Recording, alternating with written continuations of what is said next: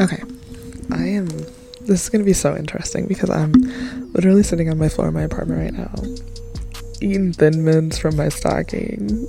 And the Holy Spirit, like, literally was laying in my bed, and the Holy Spirit's like, You need to go record this podcast. And I was like, uh, I don't know if I want to do that. Oh my gosh, my air conditioner is about to turn on. Hang on. Wait, I have to stop this because I need to shut that off before it, like, ruins this entire podcast turn off, turn off, turn off. Please turn off, please turn off. Praise freaking God because that was about to be a hot mess. Alright, I'm just gonna break down dating and and the church and loving Jesus and what that even looks like. I I could say so many things about this. I have so many opinions, so many views on it. And I want to start with this. The Bible actually doesn't give clear instructions on dating right? There's very clear instructions on living a holy life, on marriage, and everything else you could think about, right? But when it comes to dating, there isn't much, except for you have the verses about in Mark, it talks about leaving your father and mother and cleaving to your wife, right? And there's different verses about how you're meant to submit to one another and then to the Lord and things like that. But when it comes to how do we date, how do we view dating, how do we handle dating, there isn't a lot of direction. But there is a lot of direction in how do you live a holy life? How do you love one another well, right? And so my view on dating is that in the church it's it's just so idolized and it and because of that it's put me off so much. I'm not against dating at all. I i think it's great. I think it's beautiful. I believe marriage is beautiful right? And the covenant that comes from that is so godly and healthy. But I think that the way that singleness has been kind of ostracized in the church has hurt a lot of people. And walking through this season of singleness, I honestly can say that I I love it. Like I'm not going to lie to you and be like, "Oh, it's super easy." No, there are moments where it's really hard for me, where I do feel lonely, where I'm like, "God, like this is hard to go through by myself. Like I would love to do it with somebody else." And then there are moments where I look at it and I go, "Wow, I understand why I'm not doing this with somebody else right now." like I am a hot mess. Like I think I would be divorced if I was actually married right now. But I just think that the way that the church has made singleness to be ostracized has not helped single people walk healthily. And so when it comes to dating inside of the church, I'm just going to break down my view of things I've walked through of of how I've handled it honestly. And this is this is just going to be my my perspective, not everyone's perspective. I think there's this big thing where marriage has become this goal, and once you reach it, your life will be fulfilled. And that's not the truth. The goal is Jesus, and the end goal is Jesus, right? And so, if your idea of I will finally be who I'm meant to be when I step into marriage, it's just not going to work for you because what you're going to keep doing is looking for things inside of your marriage that you were meant to find inside of Jesus. If you don't know who you are at the core, you're never going to have a healthy marriage. You're just going to begin to build things in to try to supplement what you're longing for that can only be found in Jesus. And so I think that we've made such an unhealthy idolization of marriage, and because of it, we have people who aren't longing for Jesus as the end goal, but are longing for a spouse that will never fulfill the place that Jesus was meant to fill. And it, it, it's breaking people. It's breaking people because I'm I have friends that are walking through hard situations and they're asking me questions and I'm just really honest with them in the midst of it of like, hey, like when you got married, did you know who you were as a son and a daughter?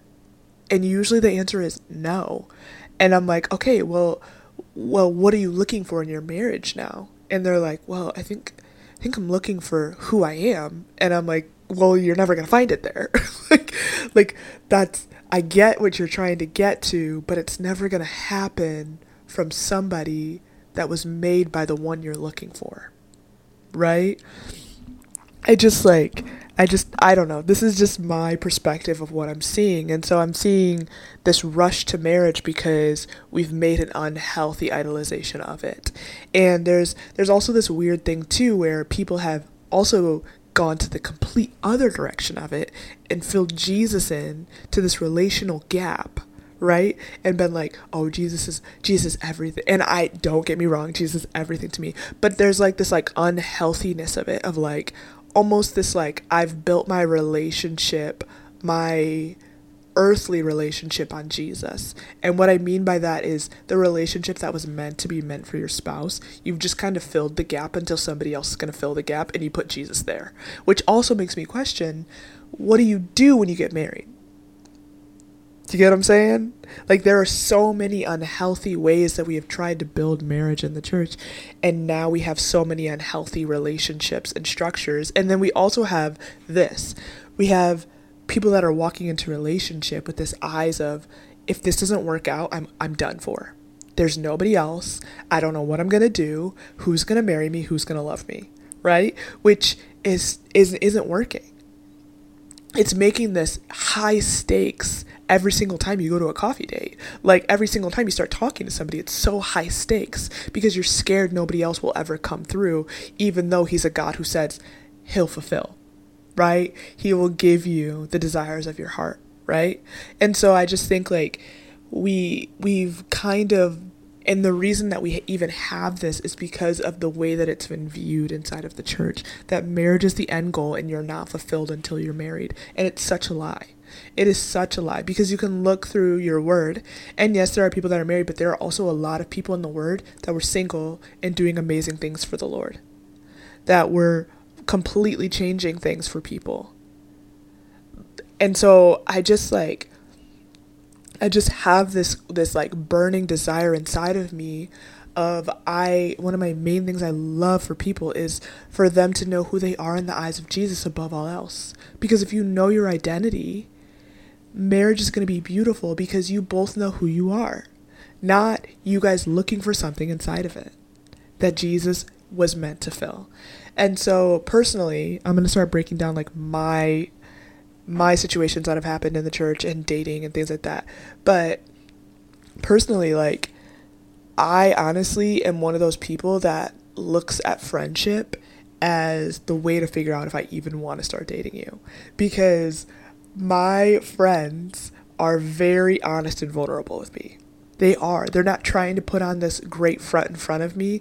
And one of my core values is that people just be authentically themselves. I love when people are authentically themselves. And you can do that through friendship. And so there's a lot of moments in my life where, like, somebody's like, oh, I, oh, I like you or whatever, but we've already been friends for like two or three years. And so I'm like, ooh, buddy, oh, pal, like, I know you like me. I know that I am amazing. I'm not trying to, I'm not even going to try to be humble right now for you guys. Um, I know I'm amazing. I know who God has made me to be, and I know the worth that I have. And so there's been moments where my guy friends have come to me and been like, hey, I like you. I want to see where this will go. And I've had to have honest conversations with them of like, hey, I'm going to be super real with you. I'm not attracted to you. And I've known you for years and years and years, and I'm just, it's just not going to work for me. But I'm willing to go on a coffee date with you. Like, I'm willing to do this one thing, but I want you to respect the boundary of if after this is done, I say no, that it's done. And some of them have taken that really well. Some of them have not taken that very well. like, some of them get really hurt by that. But in but even in the midst of that, there's still the beauty of friendship. Like I've had that conversation with one of my guy friends before and we we tried coffee and then literally we laugh about it about like remember that moment where we went to coffee and like you liked me and I was like no. Like I did not like you. You liked me. And like we've like had these little fights and it's so funny now because he's married and his wife is amazing. And I'm like see that wouldn't have happened if you would have just got out your feelings for a quick second. Stop looking at me like that. But like there are honest conversations that have come from this from my perspective too and and it's brought more clarity to me but i i think this high stakes view of relationships too is something that i never carried with myself. So when i went into these things i went with honesty and integrity and i also went with love first. And i'm not talking about like love of i want to fall in love with you but i'm talking about loving your neighbor as yourself. I would want somebody to be as clear and directional with me as I was with him. So that's why I was like that. I wasn't going to ever try to let it sit in confusion or ever let it just like me never actually speak my opinion or my boundaries to the point where things get overstepped, right? And then both of us are hurt. And I think there's this thing with a lot of us where we, we don't want to hurt people, so we don't say things. But then also, there are also this other boundary line of there are those that see the boundary line and do not respect it. And it doesn't work. If you're not respecting people's healthy boundary lines of relationship, then you're not ready for relationship. Let me say it again. If you're not respecting people's boundaries of relationship, you're not ready for a relationship, especially in the kingdom. Especially in the kingdom, because that's not loving. That's abusive. I'm going to be honest with you. If I've seen it happen again and again where girls and guys have said, "Hey, this is how I feel about you. This this is never going to change. And if it does change, I'll let you know." And I've seen people take that boundary line and abuse it. And keep trying to overstep it. And keep trying to pursue and keep trying to push. And it's like this idea that like i don't know where it came from of oh well if i keep pursuing her if i keep pursuing him like if i keep putting myself out there like they're gonna like me. But like they're gonna like you so much more if you respect their boundary line they built I'm just I'm being so honest about it. And so if you're if you're somebody that's like I really like this person and they told me this, okay then. Pack it up. Go spend time with Jesus. Like build your relationship with Jesus. Ask God, okay, is this the person that I'm meant to be with? Yes, no, okay, maybe so. Then I'm going to spend more time with you and then if they ever come back to me, I'll be ready to go. Don't keep trying to pursue them past this place that they've already built up and abuse it. Because they're just going to look at you as somebody that doesn't respect them. And that's not somebody they want to be in a relationship with. But as i dive even deeper into this i just want to say this too like i don't know. I just like i get kind of frustrated at this because there's a lot of people that are like gabriella like why aren't you married right now? Why aren't you dating anybody right now? And, and my answer is always the same. I haven't found anybody that actually matches what I want to do in the kingdom. And I'm not talking about they have to be in the same alignment with me. I'm talking about they're ready to carry what God has put upon my life. I haven't found a leader who's ready to do that. And so for me personally, like relationships, I'm like, oh, you can be my friend, but I'm never going to date you why? Because as friends, I've seen that you can barely open up your Bible every day. You're struggling out here. And I'm I'm going to say this too. I don't I don't I'm not mad at you if your relationship isn't perfect. That does not disqualify you in my eyes. But if you can't carry yourself, how are you going to carry me? And so there's just a lot of moments in my life where people have been like, oh, I want to pursue you. And I say the same thing. You need to pursue Jesus first because I can tell that he's not your main pursuit. And there's nothing wrong with saying that. And if that offends you, pursue Jesus because it won't offend you if you're really pursuing after him. It won't. And so I just, I have this thing where I'm like, I know what's on my life and I can't allow it to be captive by somebody who's not ready to carry it. And I think the church has idolized marriage to this place where my view is kind of like a weird view to have of, oh, well, she just doesn't want to be married. Oh, well, she doesn't understand. I'm going to be honest with you marriage is not the end goal. The end goal is for me to be before the Father in the temple singing, Holy, Holy, Holy with the angels. It is that is my pursuit. That is my goal. Marriage is not my goal. And if I get married on this earth or I don't, I'm going to be good because I know the one that loves me, right? And so I'm watching though, I'm watching girls and guys get broken by this idea that they're meant to be in a certain phase of life that they're not in yet. And then they're feeling lonely and they're feeling broken and they're feeling like, God, I didn't do it correctly or I mis- made a mistake somewhere because I don't have marriage. I'm going to be so honest with you. If you have Jesus, you have the main thing. You do. And I know some of you guys are out here like listening right now and you're like, but I'm so lonely and I'm so tired of sitting in this season. And I'm going to say this to you again He sees your heart, He knows you feel lonely, He knows. But will you keep pursuing Him? Will you keep loving Him? Will you keep choosing Him?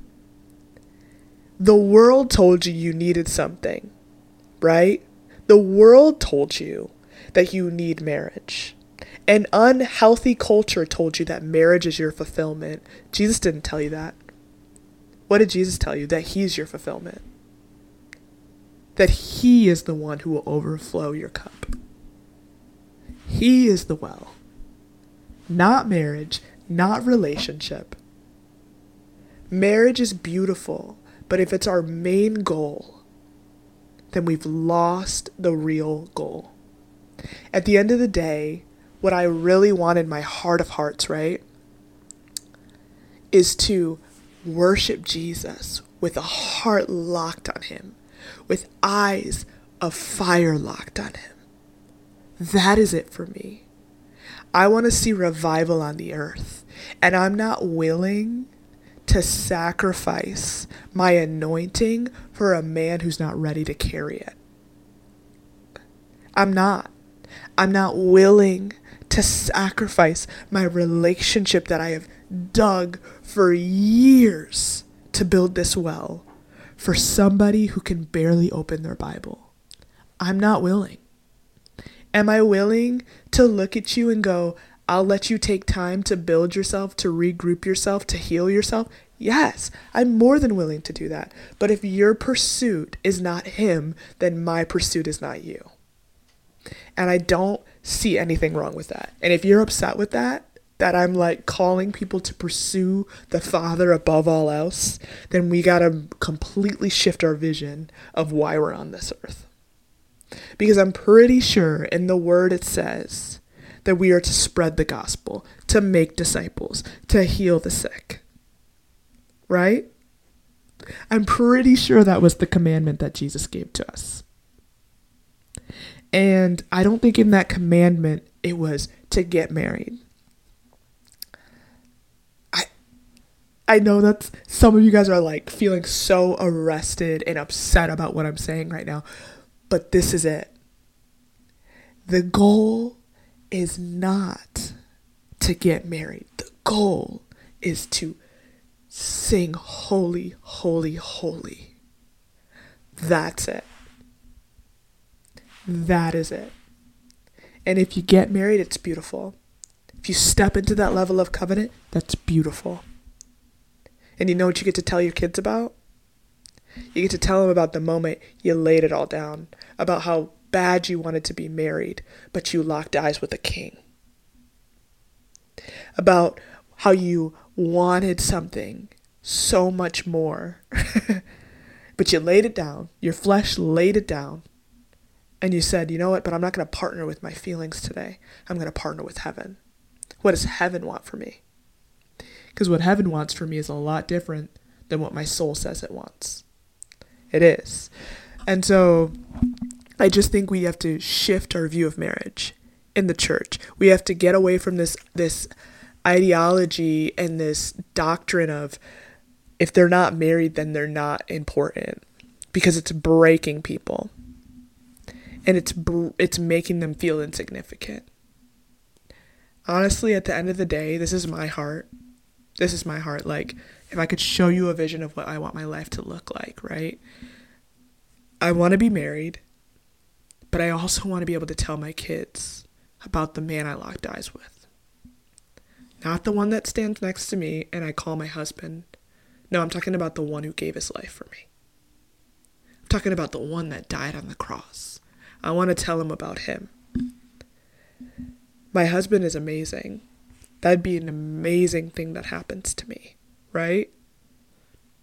But at the end of the day, I want my children to know me for my love for Jesus above all else. The love I have for my husband only gets to transcend into the love I have for Jesus. I hope they get to tell their children's children about how much I love Jesus and how that related to my marriage. That's it. About how me and my husband ran and burned for revival on this earth, for a generation to see his face, to seek his face, to spend more time in prayer, to give him the glory above all else to not seek out fame, to not seek out themselves, but to seek the one who is seated on the throne. That's what I want. And if marriage comes along in the midst of that, that's beautiful. If it doesn't, still beautiful. But this longing, this idolization, is hurting people, not healing people. All right. That's all I got. That was savage. And um i wasn't expecting to even do that tonight. So i hope you guys have a good one. And the next episode i'm going to talk about my adoption because i was supposed to talk about it this time but i did not. Um but yeah i hope you guys have a good one. And i'm out